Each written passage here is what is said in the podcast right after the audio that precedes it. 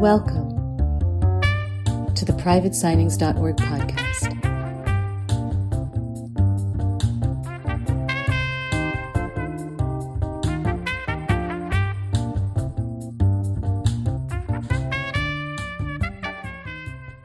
Hello, welcome to privatesignings.org podcast. I am Rupvig and I'm joined by my co-host Kit. Hello Kit. Hey, how you doing? Yeah, good, good. Um, so these uh, little intros that we're going to give, I mean, we've got a great interview. Every episode has a wonderful little interview with um, our upcoming signee. Signee, is that right? Signee? Signer? Yeah, signees, guests, clients. That's it. yeah, all of the above. Um, when we do these things, um, you know, the, the, the guest is going to talk about their characters and stuff, but Kit and I, we just kind of want to. I think we're just going to go through some of the stuff, you know, give some, point out some career highlights, characters, and things like that. So you get a nice little flavor of who we're talking about before, uh, before we get into the actual interview itself. So, um, Kit, today, first off, we are talking about the incomparable, in my opinion, I know I'm a little bit biased, uh, Dee Tails.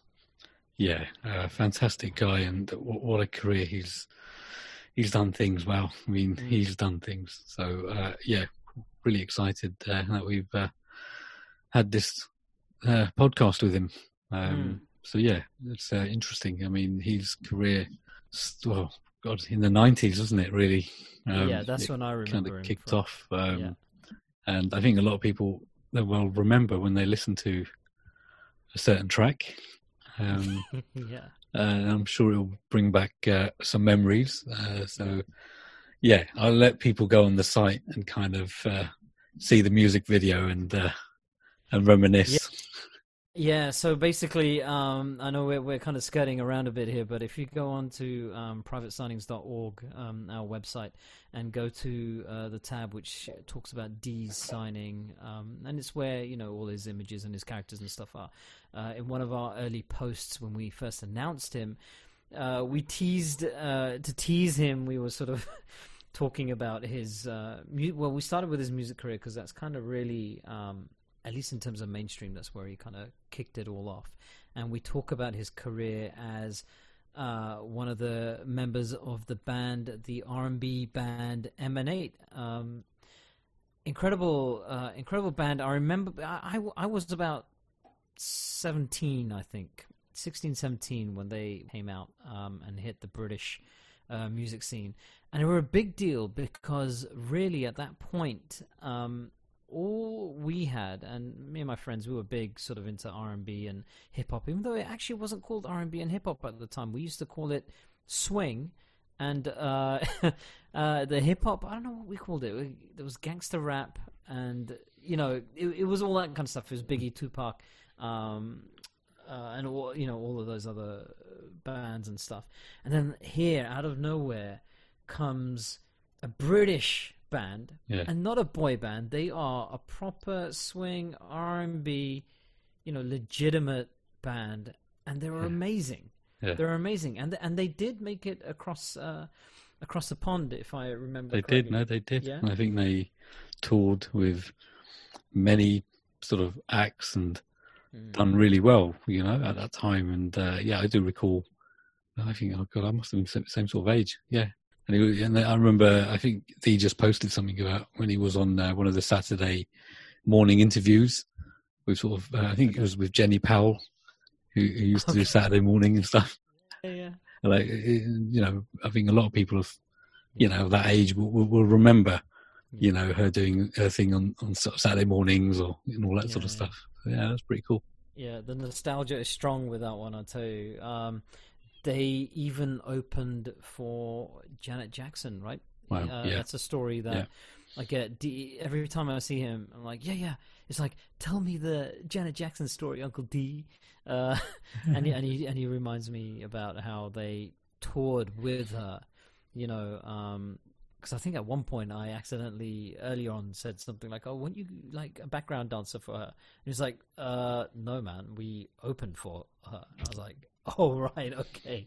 Good grief. Okay, so you know, let's not um, forget that aspect of it. But uh, what collectors, I think, and certainly um, uh, people listening to the show are uh, here for, is his acting work. So after the music, he progressed into the um, the acting side of it, and he's done quite a lot of stuff. Again, nostalgia is strong. I th- he did that ad. Okay, we're not going to have eight by tens of this, you know, for sale or anything. But I think he did the. Um, remember, he was one of those Nescafe guys. I don't want to turn, turn don't want it to turn into an advert for a coffee brand, but um, you know, he there was that really that yeah exactly. I mean, I mean, if they want to pay us, they, yeah, fine. But uh, there was that wonderful ad. I don't know if you remember about maybe. Oh gosh, was it maybe about ten years ago or something? And he's it's just he's in this white suit at the that piano, that white piano in that beautiful apartment, and he's just sort yeah, of yeah. you know, you get the impression he's charming, uh, Yeah. some you know svelte lady or, or or dude, I don't know, uh, you know, just off a camera. Um, you know, he's he's so he's done a lot of stuff where it's just hi it's just him acting. But um, what I love most, I'm sure you can agree, Kit, is his Star Wars stuff Yeah, and his work with the stuff. CFX, Yeah. yeah, the CFX team Um, and and it's not just uh you know he's not uh, not to sort of cast aspersions on, on anybody else or to put down what other people have done but i mean this we're talking about a cast member here we're talking about roles that he's done where you know he is front and center in the scene delivering dialogue i I suppose again you know a lot it's all been a lot of it's been dubbed over later with uh, by other people like uh, um, Joseph uh, Gordon-Levitt, for example, in TLJ and stuff. But you know, he's there, Dee in the suit, acting away. Yeah, you know, front and center. so we start with him on Force Awakens, Mm. and uh, you know it kind of grows, doesn't he? Like different characters Yeah. and different kind of films. But I mean, he starts in, in such an iconic place, Maz's Castle. That's one Yeah. of the things that you know when you watch when you you know when we first watched Star Wars again after X amount of years, Mm. you know, and that scene comes up, you know, it hits a lot of points and it just hits a lot of different areas and Yeah. you've seen all these different characters and there's a band in there and you know it's got that kind of feel you know so it's Yeah, it's cool 70s Style, um, that nostalgic. Again, it's going for that nostalgia, nostalgia hit, isn't it? yeah Um, and and yeah, as you say, it just keeps growing. Like so, in Force Awakens, he's got he's got Kratinus, um, which he paired up with Tom Bell actually as Prashi. So there are these two. Uh, I forget the species name. Actually, I always forget the species name. These two dudes uh, sitting there in Maz's castle playing uh, a game of. I I they're don't playing Sabacc. Snap. No, I think they're playing Is it Sabacc. Sabacc? Yeah, I Are think they? they are. Not yeah. Snap. I was hoping it was Uh, Snap or Rummy. I don't know what it was. I would have thought it's Sabacc, but I don't know. It could have been something else. Could have been Snap. Yeah, who knows, man? Uh, they're playing some. Anyway, they're playing Game. away, and you know, there's you see them in the scene quite prominently. Uh, even though, uh, you know, yeah, the the camera kind of pans reasonably quickly through that uh, whole sequence, but but they're there. You know, the camera does sort of land on them and then move on and whatnot. Um, there's great behind the scenes stuff as well, actually, of JJ directing directing them both. Um, really great pair, and then from there now correct me if I'm wrong, uh, Kit. Didn't Dee and Tom Bell again? Didn't they get paired up again in? Uh, was it was it on Rogue One? Uh, on Solo, On Solo? Okay, on Solo, yeah. Okay. Um, I think I don't know if they had individual names. I think they were called Gotterite. I don't know if that was his name or the, the, the creatures' names. Okay, Uh, but they like were-. Yeah. Yeah, I mean they were awful looking characters. Oh Jesus, the uh, buck teeth things hanging out. yeah. Of whatever, right? Oh, good grief! Yes. Um, but yeah, I think I think it was. Maybe, I don't know if they'd done things together after that, but they were definitely kind of those Head two. up on that one. Okay. Yeah, and I know Dee's had quite a few. I think characters on on Last Jedi, but um, Yeah. uh, Slowen Lo, and um, there may maybe a, maybe another as well. Um, And I think on Rogue One, it, was the one of the L1 droids. Yeah. Um, yeah, and uh, and a fun fact uh, that L1 was originally going to be, play the K2 part. Uh, that design was originally um, touted as being, you know, the the the, the, the K2 um, K2SO, and then they went a different way basically, and ended up using yeah a, a, totally different design. But you still get this amazing shot in the film when they go to it was on Jedha, right? And uh, you see L1 sort of having a go at people or people having a go at him or whatever, and he's doing his best sort of uh, droid movements and stuff. It was quite yeah very cool. Um, I think after that it's it's uh, going to solo, um, and actually two iconic kind of roles almost. You know, one was being part of the Cloud Riders. Uh, I think his name there was um, uh, Reginier Teed. Oh, it's almost like it's an anagram of engineer, isn't it? Yeah. Engineer DT, basically. So, um, yeah, which is kind of I've just I've just kind of uh, put two and two together there. So Teed is D and then T for his surname Tails. Yeah, makes sense. Uh, sure, engineer. Yeah, it is. It's a. It is. It is. It is. Yeah. yeah. Oh, class. Okay, so he's the engineer of the team then. I assume. Perhaps the biggest character he did in Solo uh, was Quay, Quay Tolsite, Tolsite who I mistakenly once called Key Tolsite because you know I'm so British, but uh, I was quickly uh, corrected. yeah, yeah. So Quay, uh, you know, the Pike Syndicate leader on Kessel. Um, amazing design. I love this character design uh, so much so that I actually drew him as one of my uh, Topps. I think my Topps cards. I think I did a did a sketch card of him, but um, superb design. And then he gets the absolute uh, hoo ha's kicked out of him by Emilia Clarke's character Qi'ra. Um, what a fantastic scene!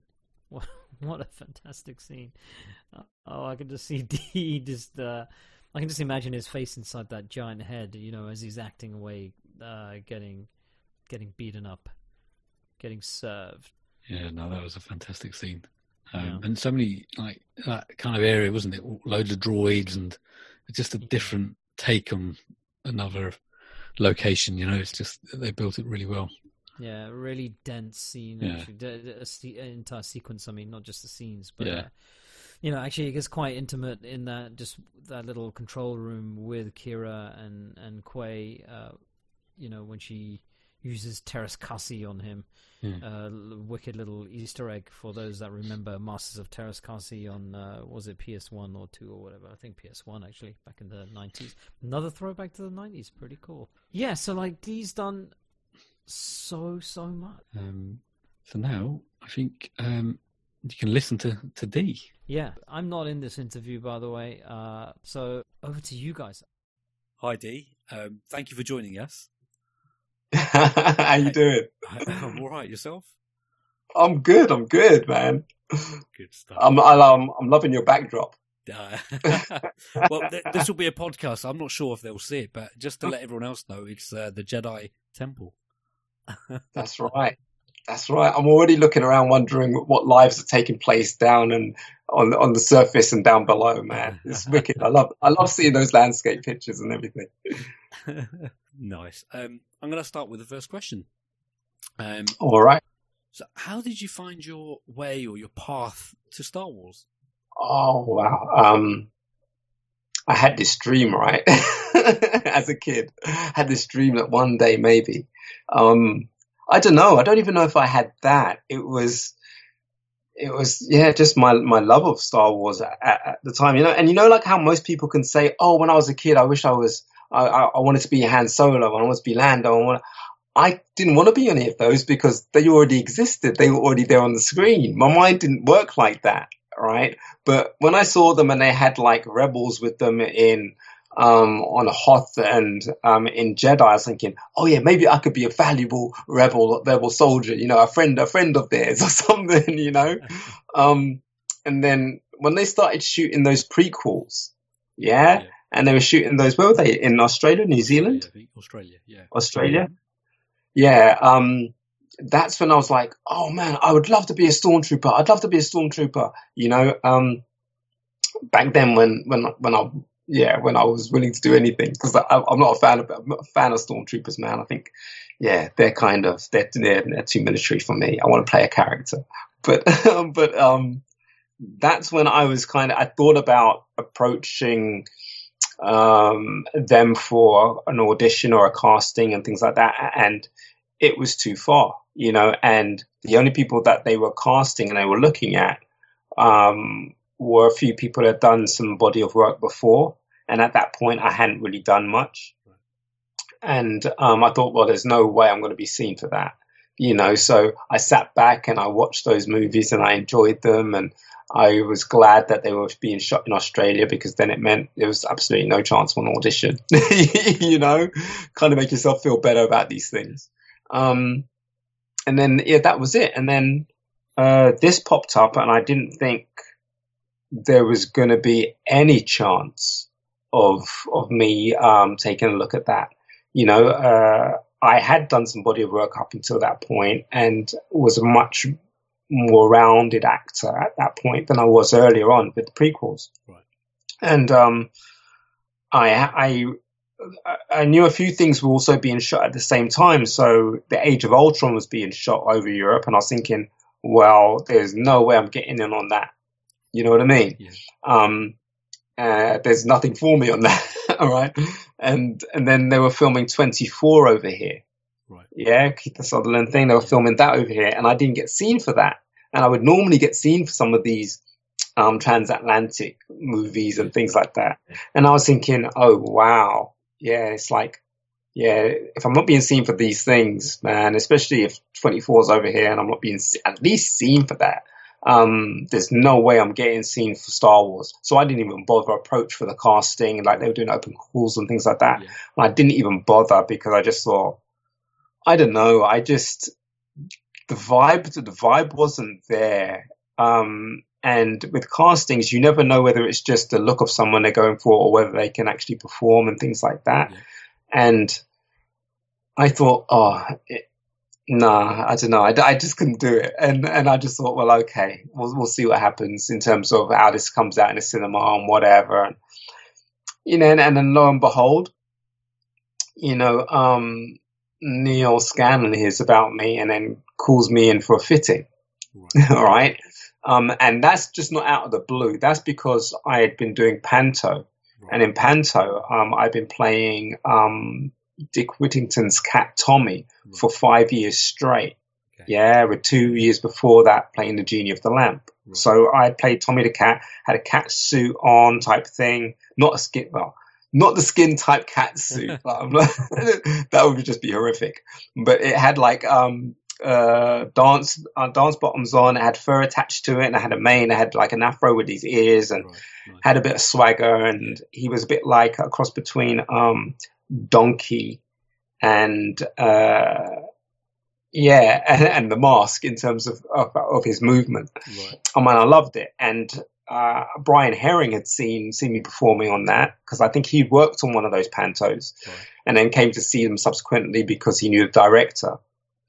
And um, when he got attached to uh, the Force Awakens, um, he called up.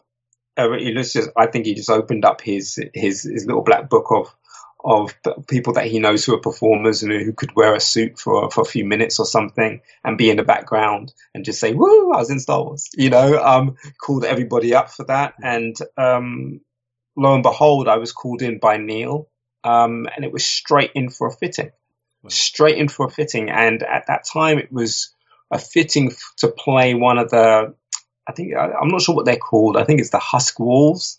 Um, Paul Warren could correct me on that. Um, because he play, he plays Varmik, um, one of the leader wolves on that. Yeah. But originally, we were just going to be a gang that were. I, that's all I knew at that time. Right. We were just going to be a gang. Right. And so I was called in, and that's where I met Tom Bell, you know, and we were just like, oh, okay. And we met um, Nathan Plant and and Paul, and we were all being fitted for these for these um, uh, Wolfie characters. I call them Wolfies. I should know these things, right? Wolfies. And, um, And then that, that's what we heard. We thought, okay, this is what's happening. And then I got a call about a week later and they said, oh no, we've changed the direction of what we're doing with those walls now. Um, so we're going to see if uh, we can find something else for you. Right. And I was like, oh, okay. But I wasn't holding my breath at any stage that they were going to find something for me. I thought, at least I was seen. At least I was seen for Star Wars and I was celebrating. I was just like, oh my goodness. I got, I walked into the workshop and I'd seen R2 sitting there and, um, I froze for a bit.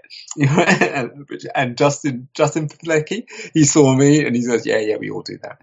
Um, or he said, I do that. And, um, but yeah, that just, just that environment, just that moment of being there, Yeah, yeah. that was just like, whoa. Yeah. And I just thought, well, my career is moving in the right direction if at least I'm being seen for this. Yeah. You know, and then it was uh, about two weeks later, you know, I was called back in. I had no idea what it was for. And uh, lo and behold, it was me and Tom Bell that were called back in. Nice. And um, I, I thought he was playing another character or something like that because I did our paths crossed. We weren't kind of we had no idea what we were doing. Right. And so they showed me this creature's head, um, and they said, "Oh, they're going to be little, and they're going to be walking around on their knees um, with shoes on, um, just because they wanted the torso and the length and all that kind of stuff, as opposed to um, calling in um, a little person to do it." Yeah. So, um, uh, so that was fun. And then, yeah, it wasn't until um, we both turned up for a fitting, and they said, "Oh no, you two are going to be brothers. Yeah, you're going to be twins." And we were like, "Oh, awesome, awesome, awesome!" And so we looked at our outfits. Outfits were the same and stuff like that. And then um, they brought the head in, and it had been a head that I'd seen, and I think I'd tried on at one point. Right. And I thought, "Wow!" And just as it got to me, it went past me and went straight to Tom. right? So I was like, "Huh." right? And they said, no, no, dude, yours is coming. Yours is coming. Like they knew something. And then when it arrived and it had this big grin on its face and I had a big grin on my face, it couldn't have been more perfect. You know what I mean? And, and, and, and that's when we started practicing this language that we were going to communicate because the relationship between the two was very much, um, Tom says something and I find it funny Right. you know, or he whispers something and I'll find, so it's a little personal in jokes that we keep having. Right. And, um, so we started playing around with the language and we thought, woohoo. And then we were told, okay, right. Um, we'll see you next week, Thursday for the show and tell. So after that fitting, we, we still hadn't gotten the part. We hadn't gotten the gig. It was just like, oh, you've got to go in there. And if they like the look of you, Yeah. then, then they'll Yeah. have you on the set and whatever. And I was just like, oh, so I was back in limbo again, but I was just thinking, wow, I got to try on this stuff and I got to speak with an alien accent and, and Tom's Yeah. there and whatever. Mm. And, um, yeah, that, that, uh, show and tell, I'll never forget. And Neal had everybody in the room and had the puppeteers in there and other creatures in there. Um, and he said, right, when, when I say creatures come alive, it'll be because JJ's coming and he's coming with all these people, but you're going to have to keep, keep up what you're doing, um, for the whole duration. And then, um, I'll let you know, um, uh, afterwards. I'll say creatures, creatures stop or creatures cease or something like that. And then, um, he said that and everyone was like, yeah, yeah, yeah. And then I, I quietly went up to him and I said, do you really, do you want me just to keep laughing? And he said, yeah. I was like, okay. right. And, um, yeah, the rest is history, man. It just impressed JJ, impressed Neal. Um, uh, Tom and I had had this chemistry, just absolutely natural in these roles, uh, that we were performing because we were the, the only two of that species that, um, had business, you know, um, like we were going to be doing business laughing, whether it's in the background or whether it's just walking past or as it turns out in Maz's Castle playing a game and swindling, um, each other and whoever comes by, you know, it was that in the context of the cantina and all these creatures and droids. Yeah. And, and then you had, uh, John and Daisy and Mr. Ford, you know, step in the room and it's just like, and Lupita was there, you know, and and she just won the Oscar and stuff like that, and um, yeah, yeah, that's, and it was from there that um, and and what we did in in in our performance. Yeah. That I guess inspired Neal um, to keep bringing us back and giving us more and things like that. But but originally, um, I think it was just um, they just needed people for the background Yeah. and just like just passing by, Yeah. not not having a, a hero moment or anything like that.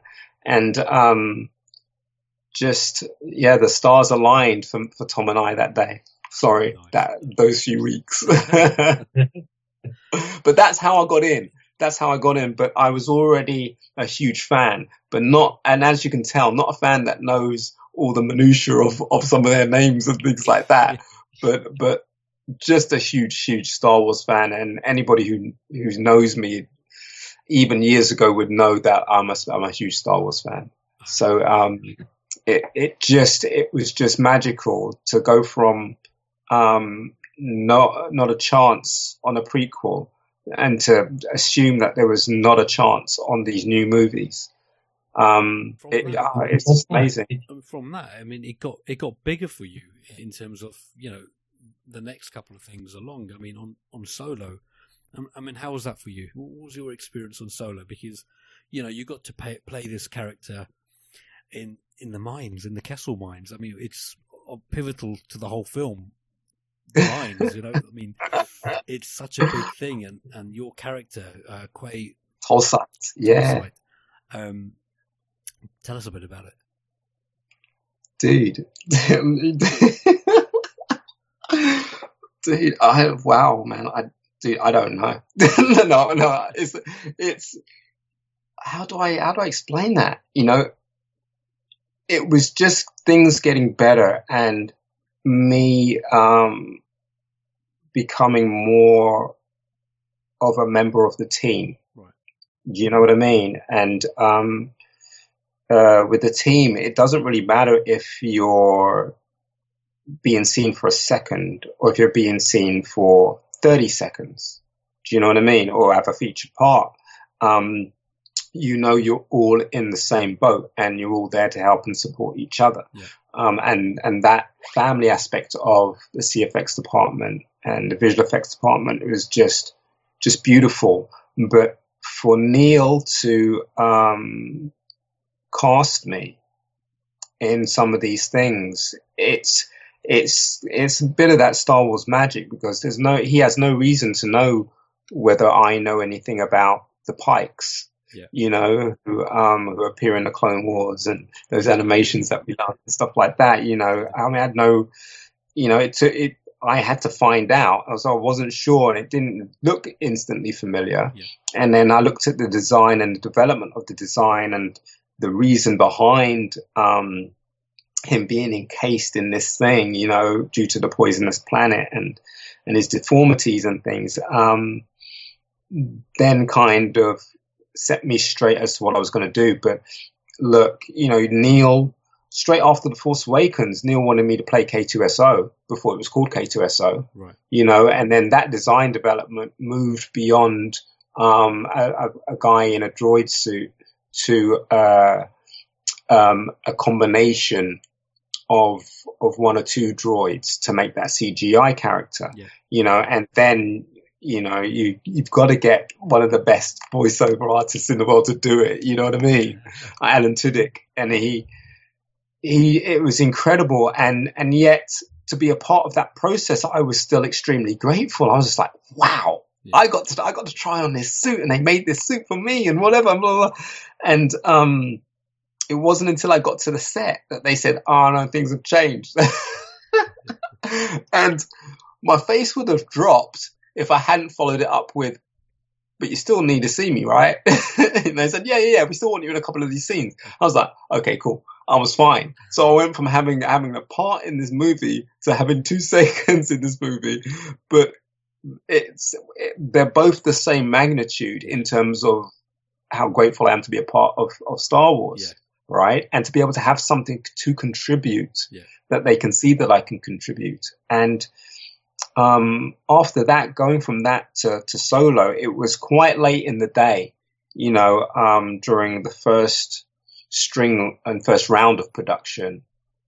Um, uh, um, that, yeah, that it was, I was then called into the, the black box, which is their office and, and, and told, oh, you, um, you need to come in for a fitting because we've got another character for you or whatever. And when they say things like that, I don't really pry too much because I know a lot of it is need to know, yeah. right? And so I find out as as much as I as as they will tell me during fittings and approaching fittings and how um and what type of character it is right. because it can always change Yeah. from its original concept. It might get to the set and they say, no, no, we need that character to do this, Right. and so um it was through the fittings that I found out that um, uh, he works in the mines. Oh, so I thought, oh, okay, so he works in the computer room. So I just thought, oh, okay, he's milling about. He's someone who does that kind of stuff. And uh, then the next piece of information that came through was um, uh, you need to meet with Andrew Jack, the late Andrew Jack that we lost and we love so much. Um, and I was thrilled because Andrew and I were mates, right? So instead of just hanging there and chatting on the set most of the time, we could actually work, right? Well, work together, should I say? And um, yeah, so we started creating this language and stuff, and I still wasn't quite sure, you know, how much of this language I was going to be needed to speak, whether it's just background or noise or whatever. Yeah. And then um, it was probably with one of the during one of the last fittings. Um, I was told, no, no, no, he runs the mines. All right, I'm like, really? Oh, uh, so oh, oh, so he runs. The, okay, right. So it it took a while to to sink in, but it, it still doesn't mean anything in regards to um how much of me you're going to see. Yeah. Because he could be just standing there as as the guy pointing his finger, and Yeah. and they walk past, and that's the scene. And um, that's when um, uh, I was advised to go and speak to Jake, Jake, um, about about his design.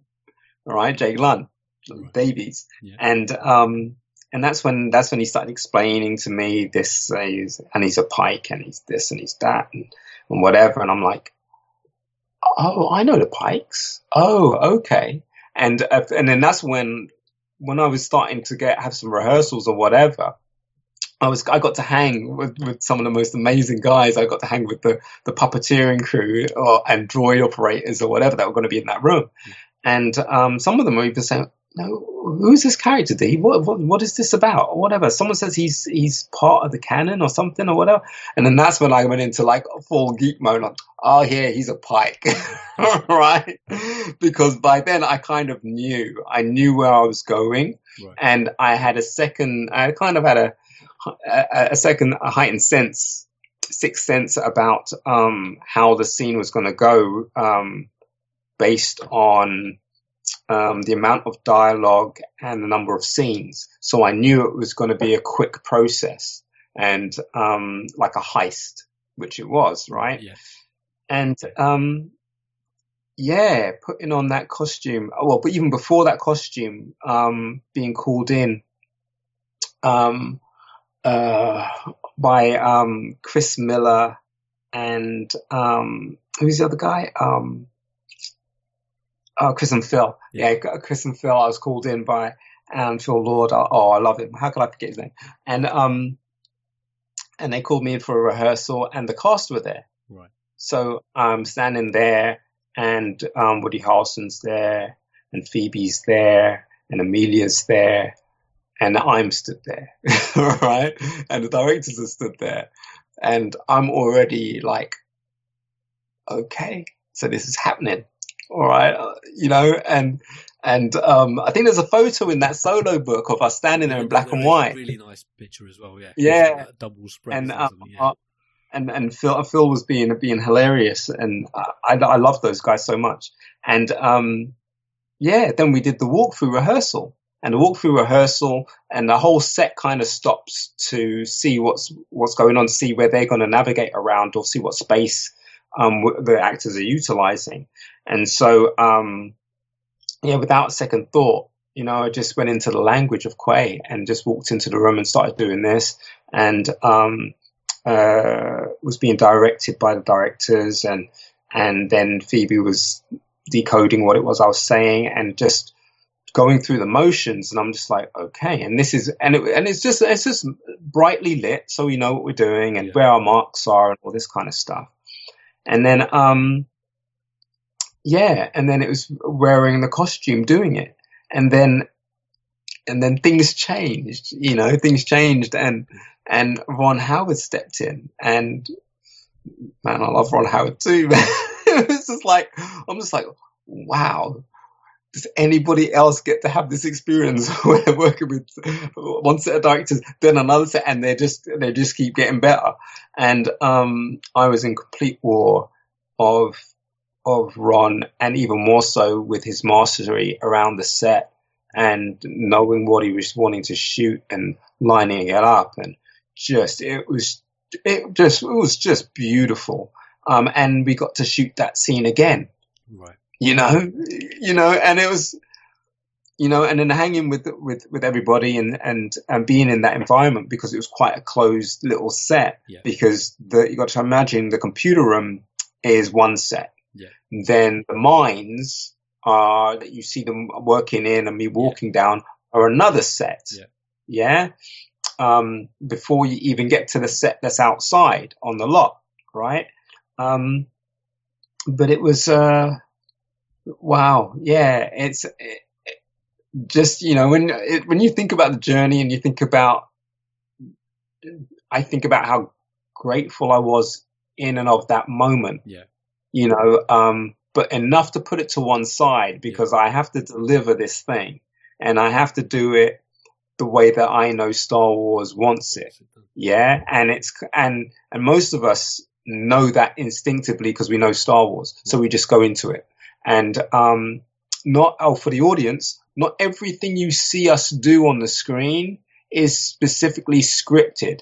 Yeah, it's like they'll put you in a spot and then you find business to do. Right. Yeah, if if they then think, oh, we could have you over here, whatever, you're literally creating um, or you're um, uh, kind of basing yourself in this world, um, rooting yourself into this world just to operate and it's how you know and how you've seen it, whether it's animation or in live action, you know what Star Wars is, and then they can tweak that.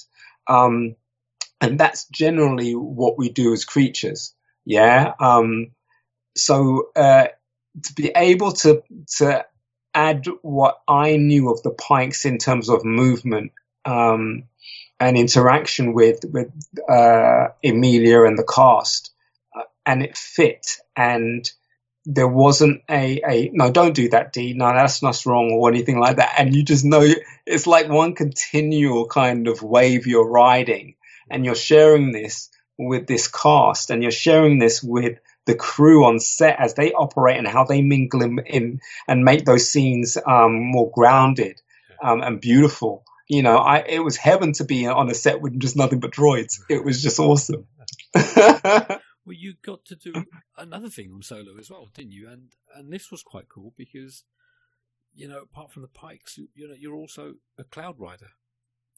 Um, so, um, yeah, I don't know what it is. I keep finding about out about these things like very late in the day. It's almost like, yeah, wait till we drop this on D. He'll love this. You know, I don't know if that's what they're doing, but that but but that's what happened because I heard from Stephanie about this gang of Cloud Riders and stuff like that, and they they're going to Spain, and I was just like, oh wow, that's so great. That's just brilliant. This is, Canary, this is the Canary Islands, wasn't it? This was yeah, it? yeah.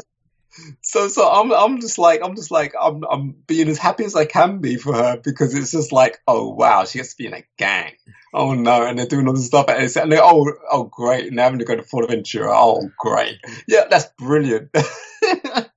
And and I'm just like, and and genuinely, I can be like that because I'm like, well, these this little moment that I'm having, you know, that's great, and it's just like, that's another little moment they're having. And and you kind of you kind of just step back and you're just like, oh wow, I can't wait to see that. And then um, a character that I was playing, a guy called Regineer Teed, he was um, uh, he was like um, what do you call that? Um, in Corellia, the spaceport, he was like spaceport crew. Right. Yeah, in a red suit and um, carrying um, big boxes around. That's probably to do with fueling um, these Corellian ships and all this type of stuff or whatever. And um, that's what he was going to be. That's what he was going to do, as far as I knew.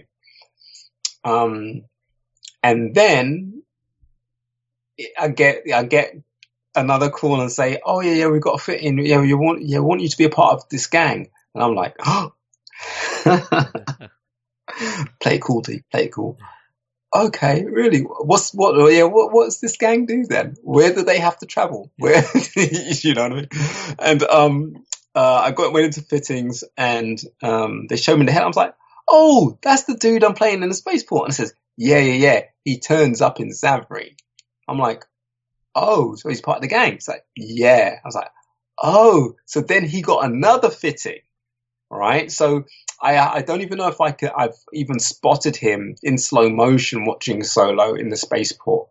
But um, any of those red suited like um, flight suits um, that you see wandering about, it was that kind of suit that I had, Right. um, with a with a little helmet thing on the top.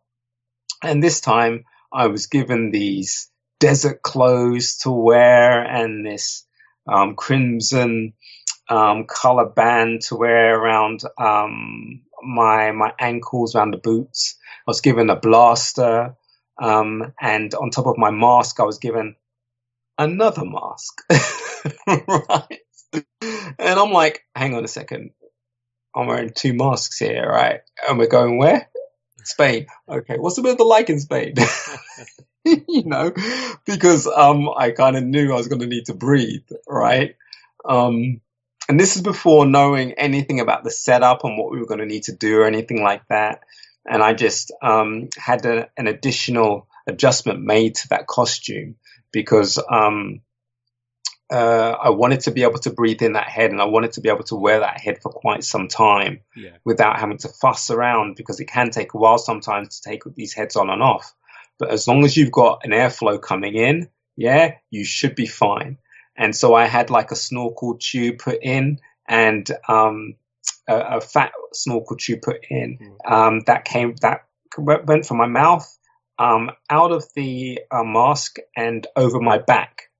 Yes, and hidden by the cape. Right. So, so, so I'm there like, so I can, I can, I can breathe. And I was like, hey, this is awesome. Yeah. Cause when you're doing that, it means you're not steaming up the eyes inside. So the little holes you have to look through, you know, um, become a little bit easier to deal with. So I'm like, oh, I'm getting the hang of this. I'm liking this, you know, and then, um, when it came to wearing the mask on top of that, um, bless the press Vanessa.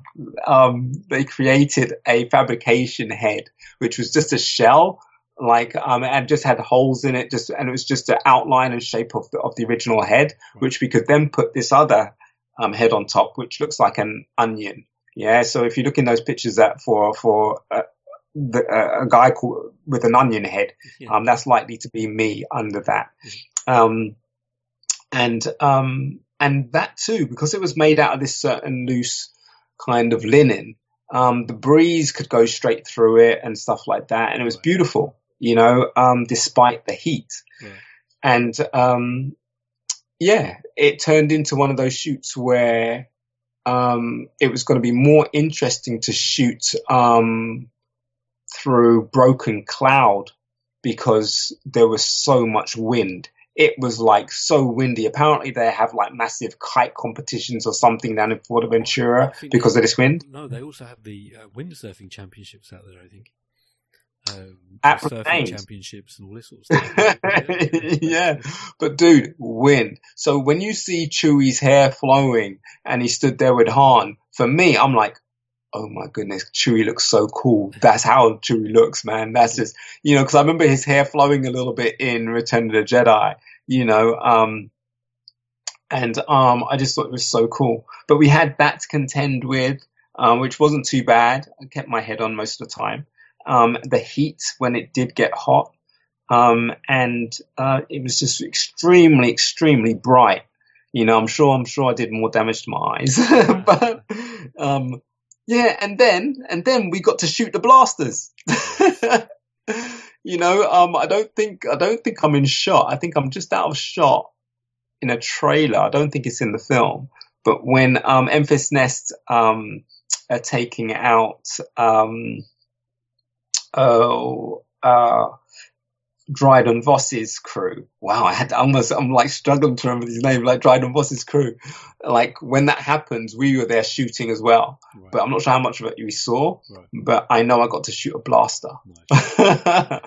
but to be part of that gang, um, you can see why I have so much to be grateful for because they surprised me with these things at very last minute.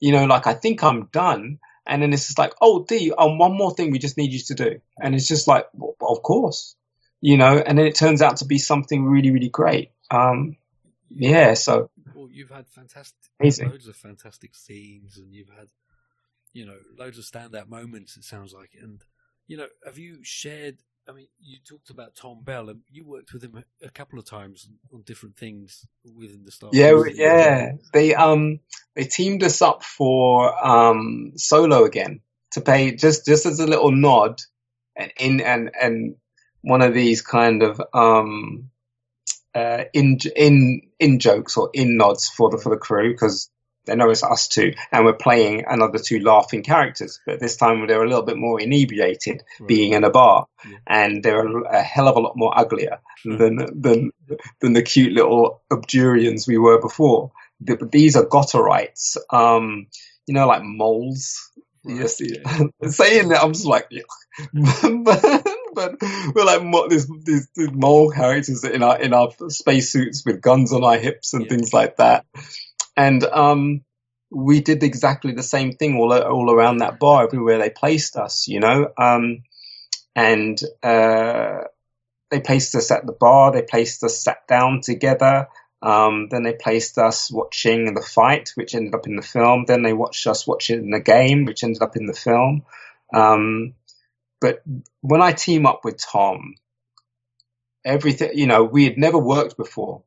You know, um, before The Force Awakens. Right. And everyone thought that we had because of the chemistry um, and that love and understanding of Star Wars. And if he's going to jump in, you know, um, 100% with, um, with the language, um, I'm going to jump in 100% alongside with him, you know, and I think, you know, in terms of working with, working with people, it's like, everything's been beautiful, even in scenes that I haven't been working with with with somebody. You know, like my best scene um, in um, Solo is at that gambling table where um, Six Eyes, um, worn by Derek Arnold, is where is is is cheating and looking at Han's cards, yeah. and then and then Han catches him and he turns his eyes back. Now, I don't know if you were there that day watching the monitor, but that wasn't technically pre-rehearsed before we did it. They wanted to have the ability that it could cheat and stuff like that, yeah. but the way that they did it, it was Matt Denton and I think it was Andrew Andrew Coombs. I, I think was, I was there on a, one of the show and tells. Um, I, am not sure. Is that the one that you're talking about? The it's quite early. I think it was the first show and tell on that on, on the gambling table. Um, Yes, yes, yeah. yes, yes. Right. Yeah, in that. Oh, you're talking about the rehearsal. Yes, yeah, he was there. Right. Yeah? yeah. But in in on the set when they did it, we were stood there watching the monitor, and um, I think it was Phil or Chris um, saying, "All right, now look down, and Han catch him, and I look up, and and you're watching it, and that happened, and it was a matter of one or two takes."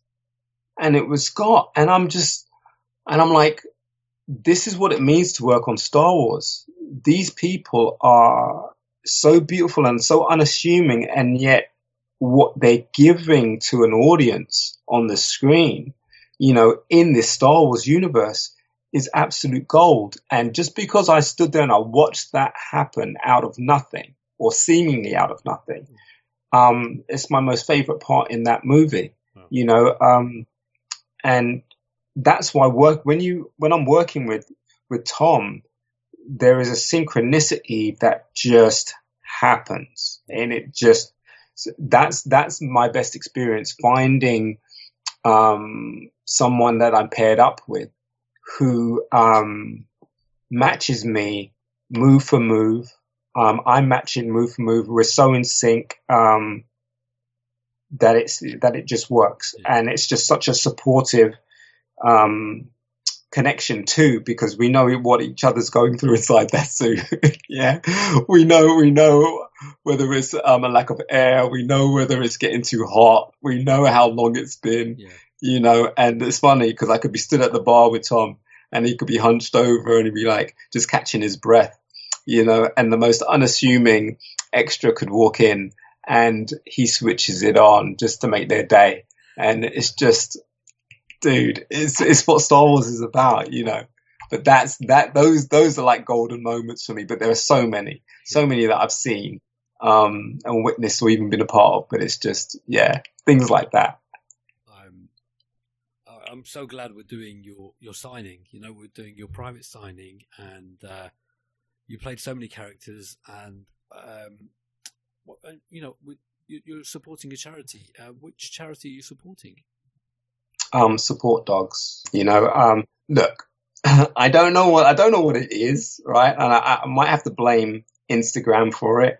Um, but I, even though I've been aware of it before that, but just the like I love I love it when you see people rescuing these animals and saving these animals, helping these animals out and things like that. Um, and you know that love is there. But when I catch an image of someone who's autistic having a problem or, someone with a disability, and um, that dog instinctively goes up to them to interrupt their train of thought, just just to show them some love and and and break them out of that mental cycle, um, as well as you know being able to help help them around the house or or or in their daily lives and whatever.